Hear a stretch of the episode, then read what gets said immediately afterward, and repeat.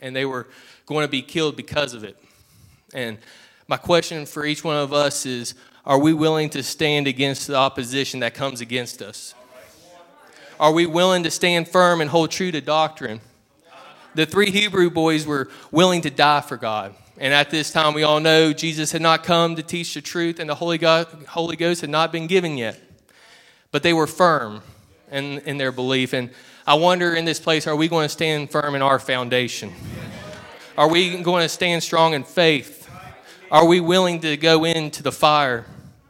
Sometimes in our walk with God, we are going to be attacked, but even when we are, are we going to continue to stand strong? When King Nebuchadnezzar gave them a second chance to worship one last time, they, they, they were, before they were thrown in, in verses 16 and 17, Shadrach, Meshach, and Abednego answered, saying, uh, said to the king, O Nebuchadnezzar, we are not careful to answer thee in this matter. They were saying that you aren't going to change what we believe. You aren't going to make a second guess what we believe. If it be so, our God, whom we serve, is able to deliver us from the burning fiery furnace, and he will deliver us out of thine hand, O king. The faith that was shown was so powerful. It was astounding at how they uh, talked to the king, but they were willing to die rather than to bow. And tonight, I wonder if each one of us would say to each other, I'm not going to bow. I am not going to bow. Amen. I'm not going to bow to man made things. So let me share with you what the meaning of bow it says in Webster's dictionary. It says, bow is to cease from competition or resistance, to bend the head or knee in reverence, submission, or shame. Do not bow to the world. Do not bow to temptation. Do not bow to embarrassment of standing for God, depression, anxiety, sickness, but be strong in God.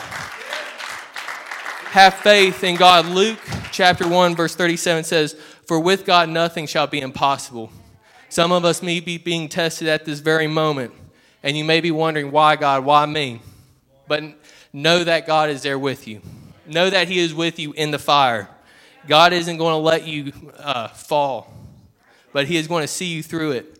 Isaiah chapter 41, verse 10 says, Fear thou not, for I am with thee. Be not dismayed, for I am thy God. I will strengthen thee, yea, I will help thee, yea, I will uphold thee with the right hand of my righteousness. We have nothing to fear in the church, for we have a God that is there with us to see us through the fire. He is not a statue, but He is alive. He is all powerful. He is omnipotent, omnipresent. He is all knowing, merciful, loving. Don't think that you have to be alone in your situation. Don't think that you're alone in your storm. He is with us in our valleys. He is not going to let us fall.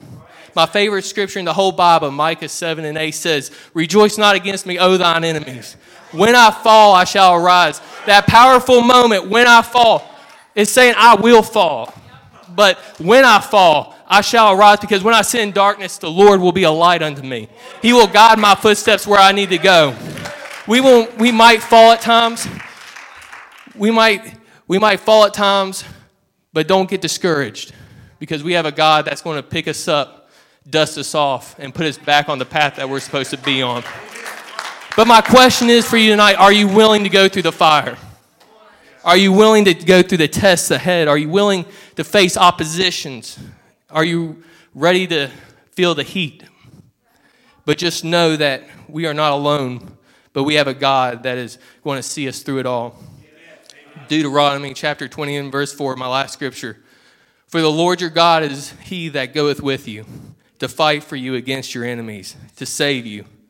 Have comfort in knowing that you have a God that loves you and will stand for you and will fight for you. And know that you will have the victory. You might not see it right now, but you're going to get through it and you're going to be able to look back and say, God brought me through it. I don't know how I made it, but I know God brought me through it. And if we can all stand tonight, why don't we just begin to worship? Why don't we just begin to praise? Hallelujah. You are the King of Kings. You are the Lord of Lords. You are Alpha and Omega. There is none like you, God. And we want to give you praise. We want to give you glory. And we want to give you honor for what you're going to do. In Jesus' name. Hallelujah, God. We